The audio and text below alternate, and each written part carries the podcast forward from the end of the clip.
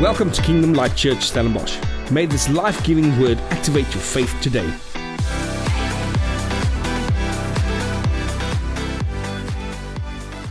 So, welcome if you're watching from, from YouTube or Facebook. It's good to have you with us. We're having a great driving service this morning. Now, this morning I'm going to start out with a series for three weeks. And um, to be honest, I'm just going to be absolute transparent. Friday, I was sitting, it's like, Lord, what do you want to do? Because I've been praying for two weeks. And, I, and God started, I actually read an article that said, that said, in this century, there's about they, they listed about 25 things that will become or declared absolute this for this century. And I started writing it. And as I read this, I thought, man, this is so amazing. They said, now I'm going to read a couple of those things, and, and you're going to, if you are 40 plus, then you're going to say, yes, well, that those things actually meant a lot to me when when it was their time. So Walkman, who remember Walkman? I had two. I mean, that was my best friend a Walkman is like they declared absolute tapes you don't know about. My our children doesn't even know what it is. A handwritten letter has been declared absolute. Phone books been declared absolute. Developing photos with film gone. Dial-up internet. How many of you had dial-up? I mean, I, I remember I was third year third year university, almost going into my honors years, I had internet for the first time, and that, and that you're waiting for hours and hours for that thing to, I mean, dial-up internet, DVD stores, gone, public payphones, gone, physical maps. I remember me driving through Joburg with a physical map over everything, not making an accident. That was a miracle by itself. Cell phones with buttons, gone declared absolute, gone. VCRs, fax machine, we still have VCR and a lot of tapes. And then to make a phone a photo album, they've been declared absolute. We still have a wedding album, a photo wedding photo album. and I realized our children would know nothing about it. I remember I've got I still have photo albums. But I say in the next five years, the following things will go absolute. Paper. Think about it, no newspapers. CDs gone in five years. I say no CDs, no DVDs. Personal boundaries because of personal boundaries because of um, of social media gone. I mean, it's, it's already is happening. There's no social boundaries, nothing. Then external hard drives. Five years, no more. Cloud, cloud will be the thing. Corded headphones, no more five years. Magazines, landline telephones, gone. And then the last one, cash and ATMs, we'll see less of. Oh, that left my life. Yeah, yeah, me too. People will not walk around with cash. Well, not a lot do. But as I was writing, reading this, and I realized, but Lord, man, I remember when I was using my, my Walkman, and I was, I mean, I loved my Walkman when I was younger. And and then a CD Walkman came out. It was amazing. And I thought, Lord, please let these things never go away because I, I mean, I can't live without these things. now I run with a little five cent piece of MP3 player and with Bluetooth earphones, and it's just incredible. But see, now if we look at all these things, we know that the world of technology is evolving. It's evolving. We can serve the internet on our TV. We can have on demand movies and shows that we can watch. It's incredible. And I thought about this one thing, and I, and I titled my sermon series this. It says, Some things are made to last. Some things are made to last. Because I thought, well, none of these things lasted. And I thought, this is it. This is what I want. I wanted my Walkman to last, but it didn't. But did you know that there is some things that are made to last? I remember when I used all these things, I hoped it never disappeared, but it did. But as things evolved in our lives, we moved with it. Even my mum is using emails and forwarding everything she gets. She's amazing with forward, that forward button. And then she found WhatsApp. Oh my goodness. I have to mute things. Sorry, mum. Still love you. Now, when it comes to God, things don't change. Do you know that? Things do not change. Why? Because the word says God is the same yesterday, today, and forever. Always the same. Always the same. He's the same in our lives. And it's amazing um, that, that God created everything in, in this world. If I go and ride my bike in Jonkershoek or wherever, and I look at the mountains, I listen to the birds, I think that God created them and they will never change. Why? Because God's character and perfection shows in his, in his creation. A bird won't evolve because God created it perfectly. Perfectly. That's why I think evolution are absolute nonsense. Now, no matter what we face at this moment in our lives and the world, and yes, we're facing a pandemic, people are losing things. Things people say every day that I hear people say, hey, things will change forever. Things will never be the same again. Did you hear that? Now, maybe some of it are true. And I thought about it, and I started reading a chapter that I never thought I'm going to get a, a sermon series out of this, but 1 Corinthians 13. If you have your Bible here, open to 1 Corinthians 13. Now, I've, everybody used this chapter in weddings and in everything, and and uh, and yes, it's the love chapter. And I'm not going to speak about love. Me and the Hadeda is going to preach today. It's awesome. Oh, that's not a Hadeda. It's actually a Tarantal. Oh. So anyway, let's read 1 Corinthians 13, verse 1 to 3. And I'm going to I'm going to read, and you can follow. I'm reading out of the New Living Translation. And I'm going to go through with the New Living Translation. I'm going to jump around a bit. But let's go. It says the following, verse 1. It says, If I could speak all the languages of earth and angels, but didn't have love or didn't love others, I would only be a noisy, noisy gong or a clanging cymbal. If I had the gift of prophecy, and if I understood all of God's secret plans and possesses all knowledge, and he and, and if I had such faith that I could move mountains, but didn't love others, I would be nothing. If I gave everything I have to the poor and even sacrificed my body, I could boast about it, and, and, and I could boast about it, but I didn't have love or I didn't love others, I would I would have gained nothing. So Paul says, the greatest, if I had the greatest wisdom on earth, the greatest wisdom on earth. I could understand everything. If I, had, if I had the gift of knowledge and the gift of prophecy and to see the future, if I gave away everything to the poor, but if I do it without love, it is all in vain. But then Paul comes to verse 4 and verse 10 and he shows us what love is. He gives the gifts of the Spirit. He gives love is patient, love is kind, love is this, and love is that. And we all use that four, verse 4 to 10 in weddings, and we speak about love. And it's amazing what Paul said, just the extra. He says, he gives, um, he uses um, adjectives, werkwoorden, to describe love, because love is to do. Yeah. It's not, it's not love is, love is to do. He says love is patient, he do. Love is kind, it's something you do. It's all we do. But then he comes to verse 11. And I love this. Verse 11, 12, and 13. This is where our series will come from. It says, When I was a child, I spoke as though and reasoned as a child. But when I grew up, I put away childish things.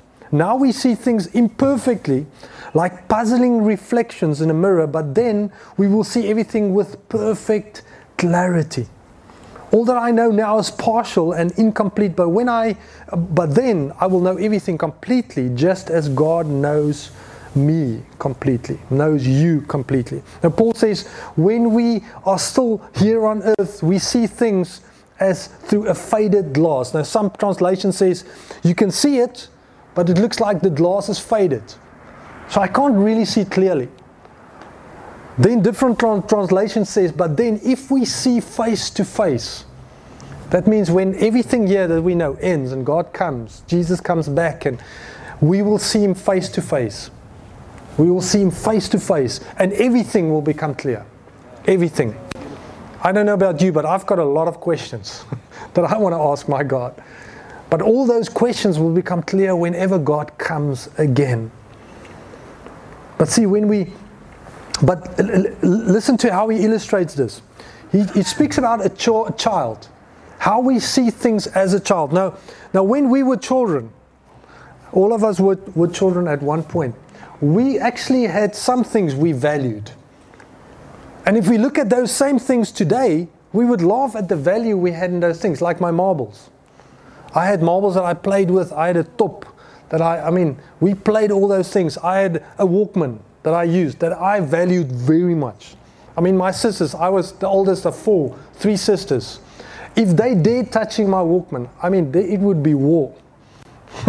I had mixtapes and I had all those things. You remember those things? Yeah. Made my own mixes and I had very much value in those things. But today, if I look at it, I thought, well, it doesn't really have value.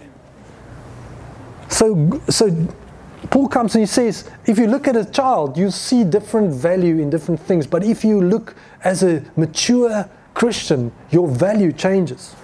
He says, when we were children, different things were important to us. We love it now. But when we grow up, our measure of value changes. Our measure of value, how you measure things, how you value it. Now, what Paul is saying is that when we are living here on earth, we will value things that have no value compared to the things that God will give us in eternity. We know that. We're living a short life. We're living for eternity. We don't live, live for only for today. Yes, sometimes you need to trust God for today, but we know that we live. The day you receive Christ in your heart, suddenly eternity becomes part of who you are. It becomes part of who me and you are. Now, here we come to the verse that I actually want to, I, I, laid the foundation. Verse 13, if, you, if you're reading from the NIV, NLT, the New Living Translation, it says, Three things will last forever. Only three things will last forever faith, hope, and love. And the greatest of these three is love.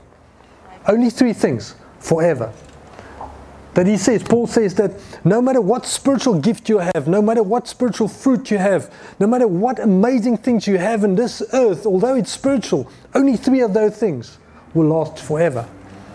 Only three. Make sure that you focus on this three, but then there's one of the three which is the greatest, which is love, and we'll come to that in three weeks' time. Now, especially in this time, especially in this time when we're facing a worldwide pandemic, where people are actually losing family, where people are losing things which is dear to them, businesses they worked hard for, things that they that they were dear to them, they is gone. It will never be the same again except these three things that will be the same until eternity. Until eternity. So now more than ever, I think we are realizing that everything we know, everything me and you know, can be gone instantly. I remind myself in February, I was still having an awesome year. I thought it's going to be an amazing year. And then suddenly in March, everything changed. Everything, the way we see life, the way we see things. And God, as I read this, I realized that except the three things that God gave us, that it says that it will last into eternity. It will last into eternity. You know that uh, guinea fowl, tarantal, actually means new way. it is. I actually said this week, just I'm going to get back to my sermon.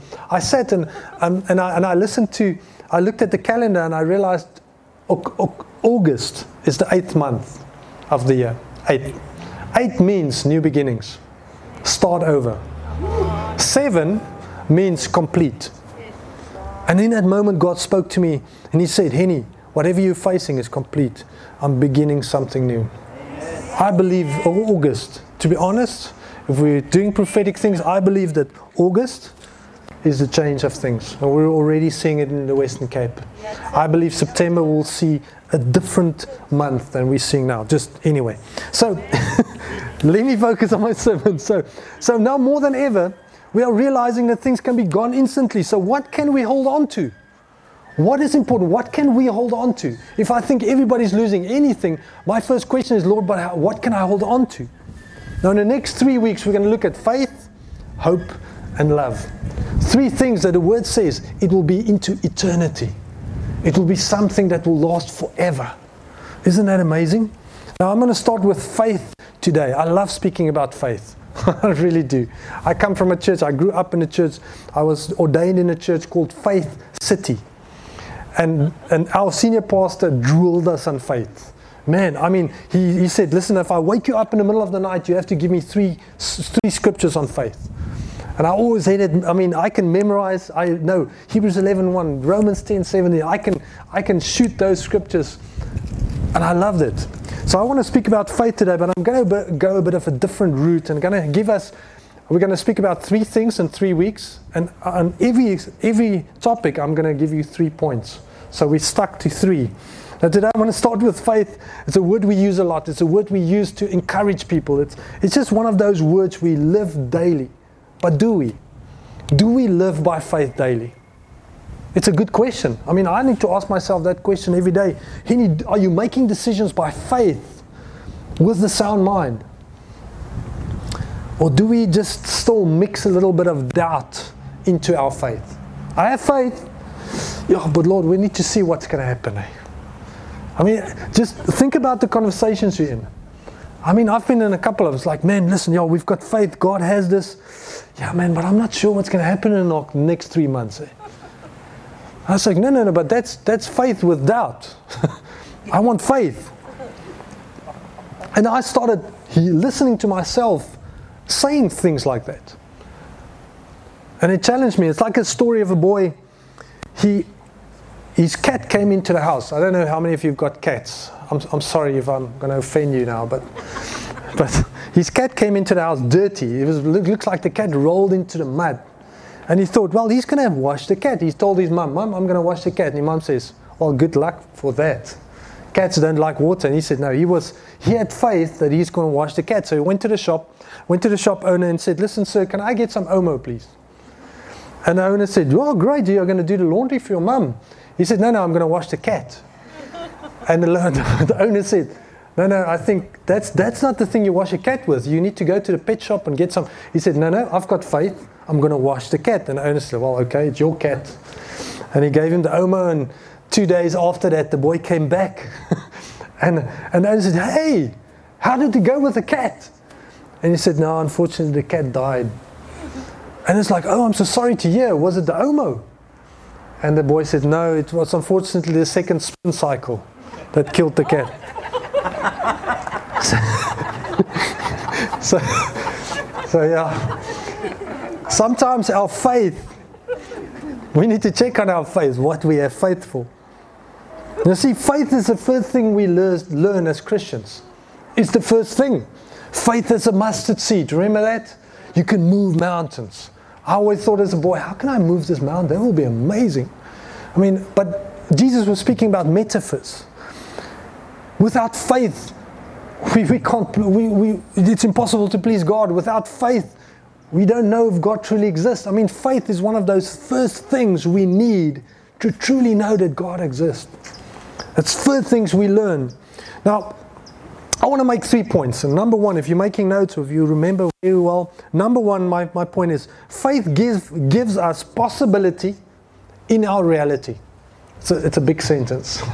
faith gives us possibility. In our reality. What is your reality right now? What are you facing right now?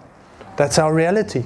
But faith gives us possibility in the reality. I want you to turn to Matthew 8. Now, Jesus spoke about faith a lot. He spoke about faith a lot, and I love Jesus speaking about faith because it challenges my heart every time I read. Now, now here's a story about a Roman officer or called a centurion that comes to Jesus, and it's amazing. I'm going to read from the New Living Translation, Matthew 8, verse 5 to 13, and you can follow with me. It says the following When Jesus returned to Capernaum, a Roman officer or a centurion came and pleaded with him. Now, just stop there. The Romans were ruling the Jews. I want us to remember that the, the Romans were ruling the Jews. Whatever the Romans said, the Jews had to do because they were ruling over them. So the Roman centurion came to Jesus and he spoke to him. He said, Lord, my young servant lies in bed, paralyzed and in terrible pain. Then Jesus said, I will come and heal him. But the officer said, Lord, I'm not worthy, um, worthy to have you come into my house. Just say the word from where you are, and my servant will be healed. I know this because I'm, a, I'm under authority. Um, sorry, I know this because I am under the authority of my superior officers, and I have authority over my soldiers. I only need to say go and they go and come and they come. And if I say to my slaves, do this, they do this. When Jesus heard this, he was amazed. Now, that word amazed in different translations, in the, in the New King James and the Amplified and all the other translations, it says, and Jesus marveled. He marveled. Remember that. He marveled.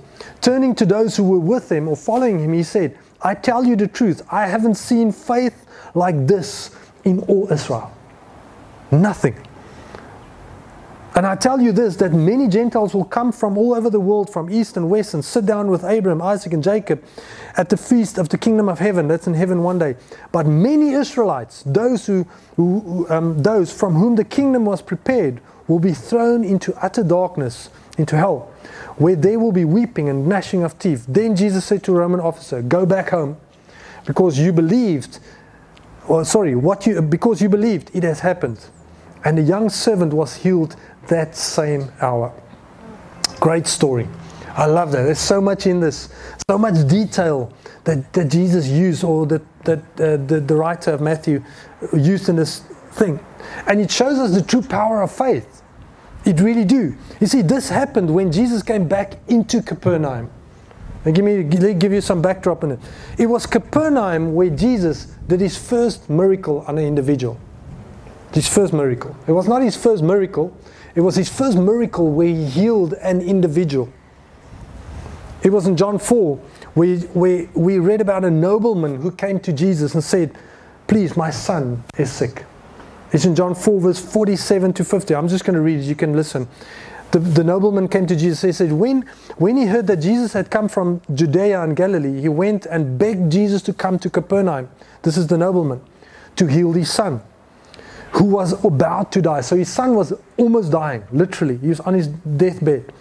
Then Jesus asked him, Will you never believe in me unless you see the miraculous signs and wonders? Then the official pleaded, Lord, please come now before my little boy dies. Then Jesus told him, Go back, go back home, your son will live. Just that. Now, in this great miracle, now this was a great miracle, and because it happened to the nobleman. This was the most, most important guy in, the, in Capernaum, one of the noblemen. He probably was pretty big, big news. When something happened to the president or to the senator or the, the most important guy in town, everybody knows about it.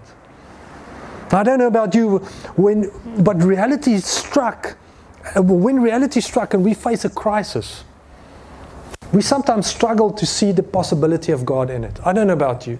I mean, sometimes I face a crisis in that moment. I catch myself that the third, second, fourth, fifth thing I think about is to pray. and maybe you're like, any, that must be the first thing you need to pray. You're the pastor. But I'm, I'm just honest. Because when your emotions flood in, you realize that, oh, I need to do something, I need to do this. And I, re- I forget about the possibility that God gives in that struggle, in that moment. Now, see, we all face tough moments.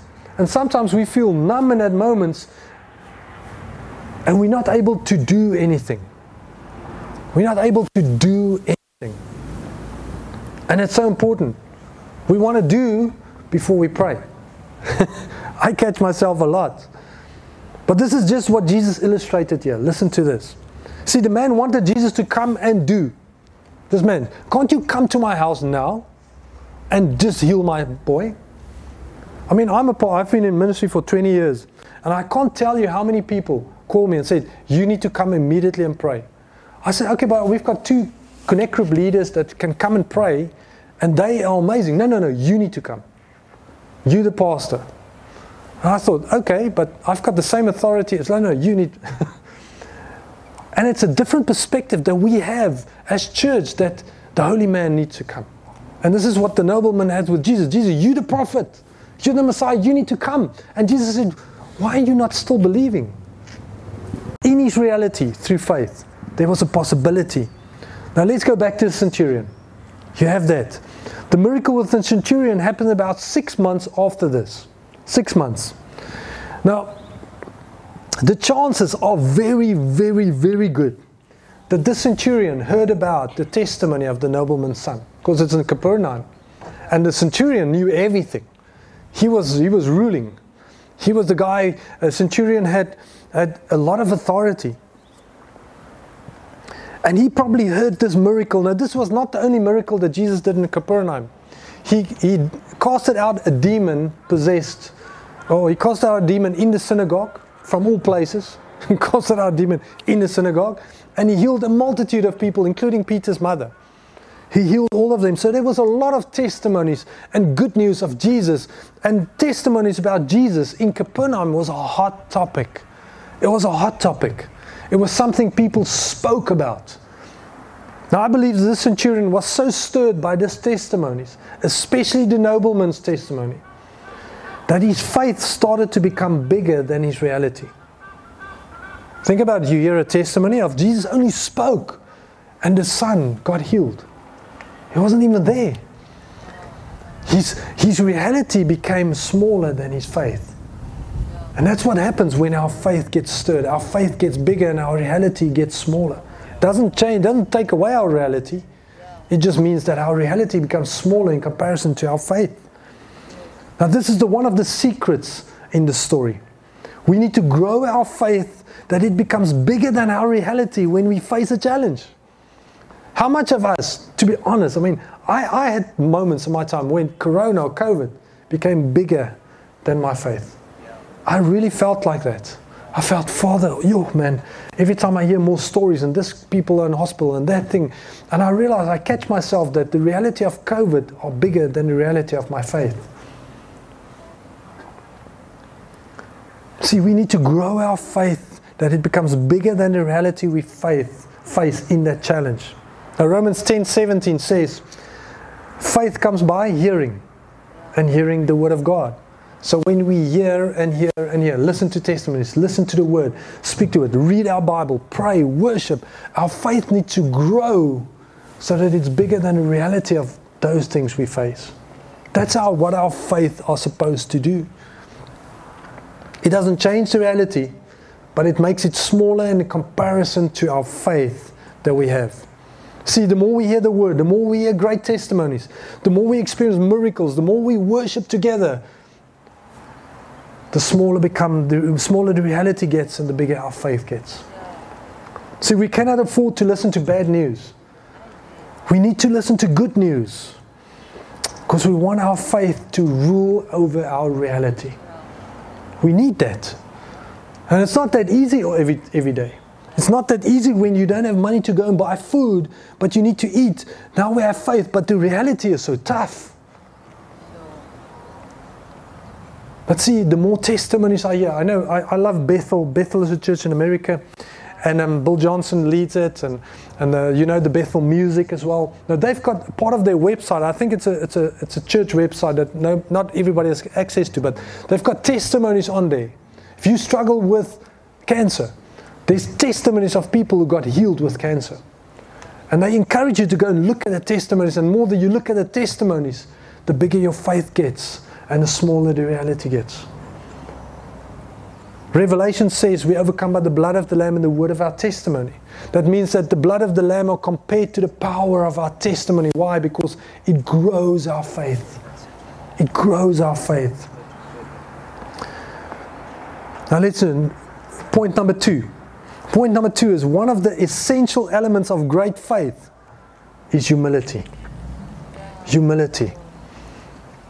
Listen to it.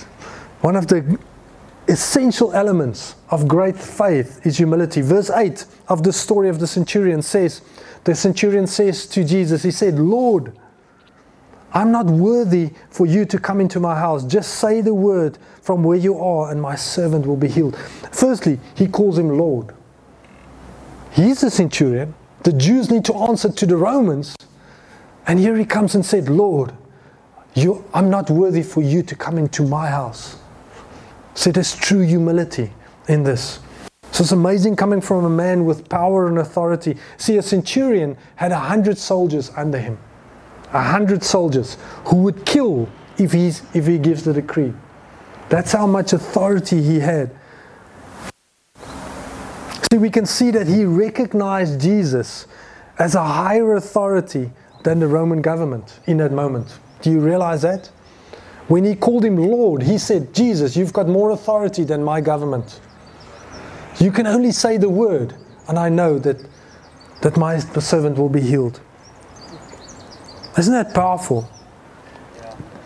Now, when Jesus heard this, he said, the scripture said, he marveled. He marveled about it. Mar- I mean, marvel. No, Jesus only used the word marvel. The, the scripture actually used the word marveled only twice in the whole Bible. In the whole Bible, where Jesus marveled at something. The first was when he saw the faith of the centurion. The second was, was we spoke about the unbelief of the Jews. He marveled about their unbelief. Only two things. Now, a faith that made Jesus, the author and finisher of our faith, made Jesus marvel about something. That's a faith worth looking at. Don't you think? That's a faith worth looking at. Now, I believe that only one word from Jesus would heal.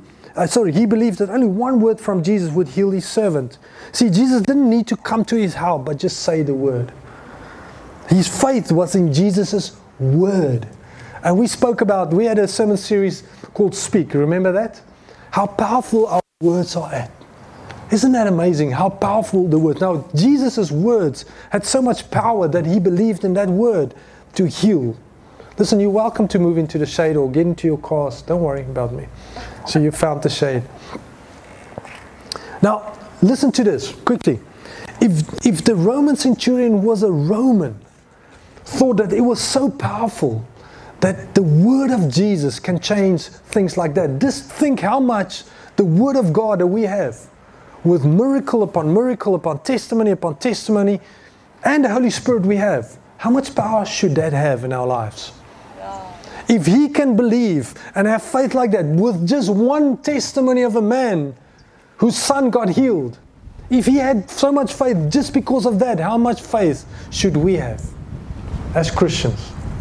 See, it really convicted me when I realized that. That I've got the Word and I've got the Holy Spirit. How much more should my faith be on a daily basis than him, who was not even a believer? I believed he became a believer after this. See, if we simply just believe in God's word for our lives, we will have much greater faith than someone who usually requires proof.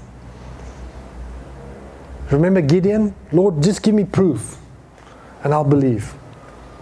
We have a Gideon moment. Like, just if this little fleece became wet and everything dry, and then I'll believe. And, and the next day, if the ground are wet and the fleece are dry, and I'll believe. And he wanted proof. Thomas, one of Jesus' disciples, after Jesus was crucified, he wasn't there the first time Jesus came and visited the disciples after he was resurrected. And he said, I won't believe until I have proof. Thomas, this is a man who journeyed with Jesus for three years.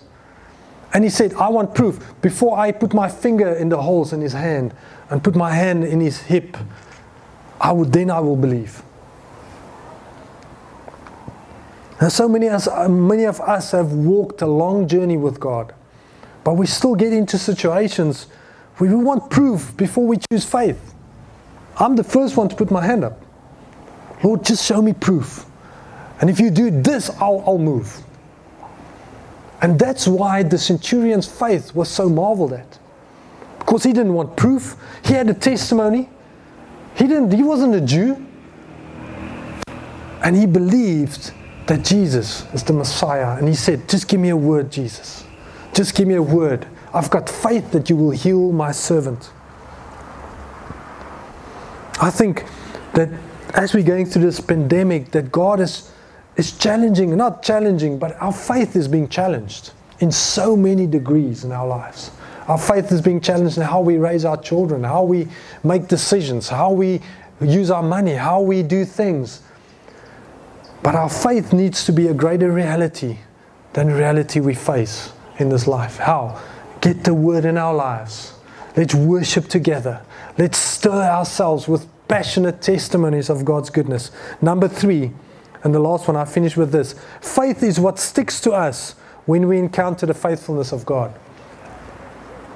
Faith is the thing that sticks to us when we encounter God.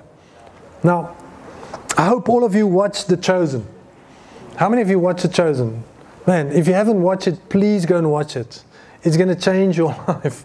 It gave me such a great um, perspective on Jesus and disciples. And but there's a moment, one of my favorite moments in The Chosen. I think it's the fifth or the fourth or the fifth episode. There's only six.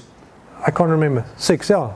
Eight. There's eight. So I think it was six or seven, where Jesus met Nicodemus on the roof at night. Remember Nicodemus was one of the saddest, one of the Pharisees. He was the third richest Jew in Jerusalem.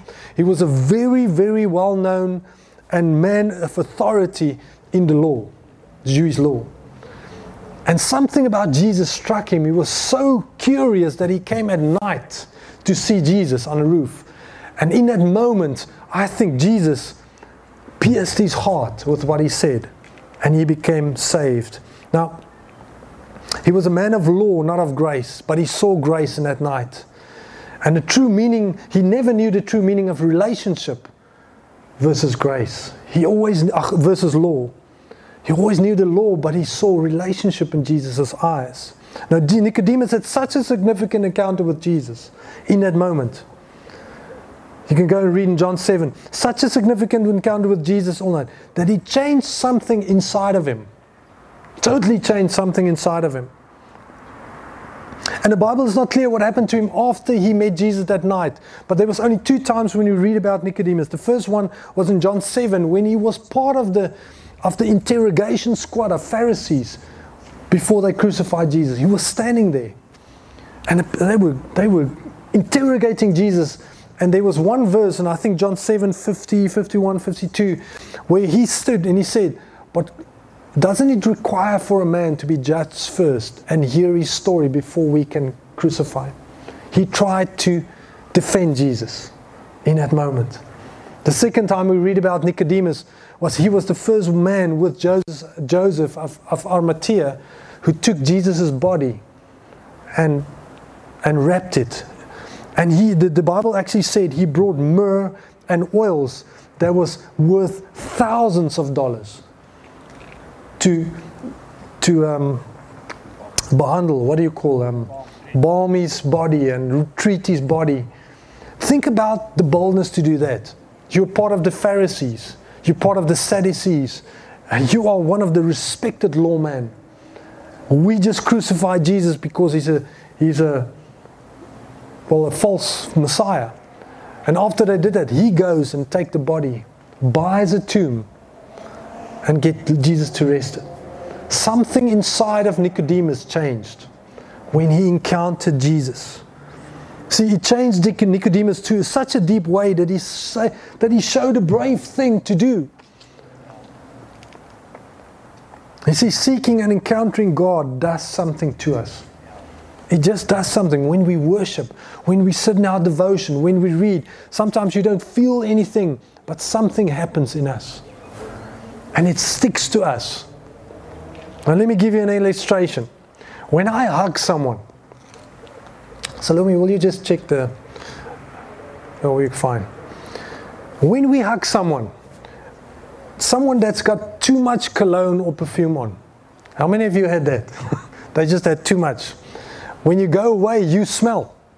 I mean, I've hugged people, and two, three days afterwards, I would still smell them on me. I would still smell them on me. but when we spend time with God in prayer and in the Word and in worship, the result is increased faith. The faith sticks to us like not a bad cologne, probably a good cologne or good perfume. When we walk out of prayer and out of worship or out of church, faith sticks to us like a good perfume. It's supposed to. Now, when we encounter the Father, we discover who He is and what He is like. It changes our lives. I don't know about you, but the first time I encountered God, it changed my life to such a degree that it stuck to me. That's then that we discover through experience that others only are looking through theology with. Sometimes when, when we come out of prayer and we experience God tangibly, it sticks to us to such a degree in that experience. Where others only have it through a theology. We are called to experience God, not the theology, but experience Him with the theology as well. See, the biggest mistake we can make is to try and grow our faith through work. More I do, the better I my faith gets. The more I do, the better my faith gets. Oh, I need to stir my faith. Let's read a new devotional. Let's do this. Let's let's go to two prayer meetings instead of one. So it's not about what we do. Remember the nobleman? He wanted Jesus to do. What did the, the centurion do? He said, just say the word. I just, I, I, I'm just, it's enough for me just being with you. Because I know when I'm with you, you can just say the word and I know a miracle will happen. I want to close with this. Hebrews 11, verse 6 says, It is impossible to please God without faith. It's impossible. Now, our faith in Jesus is what pleases God. Do you know that? Our faith in Jesus, what He did on the cross, pleases God exuberantly. And if we have faith in Jesus, then God has pleasure with us on the basis of what Jesus has done, not what we do. That's why the scripture says we are the righteousness of God in Christ Jesus. Everything is about what Jesus has done, and we receiving it through Him to God, which is amazing. Now, now faith is believing that God is right now, not that He was. It's that He is right now. No matter what we're facing today, no matter the challenges at our work, and our businesses, our families, and our children, our finances, no matter what we face, that we need to face it from a perspective that God is. And His reality and the faith in His reality is much greater than the worldly reality that we see right now. That is where our faith needs to be. And from this perspective, we're going to look at the series coming and we're going to look at hope and we're going to look at love. That is the greatest of the three. See, our faith is made to last forever. God gave us each a measure of faith. The scripture says that. What are you doing with that measure? I look at people some days and I think, yo, he's got great faith. But he's got the same measure as me and you. He's just intentionally in growing that faith on a daily basis, reading his word, worshiping, prayer, sharing good news. And as he's doing that, his faith grows and grows and grows and grows. May our faith grow and mature on a daily basis through this pandemic, no matter what we face. May it grows in our lives like never before. Let's pray together. Hope this made sense to you.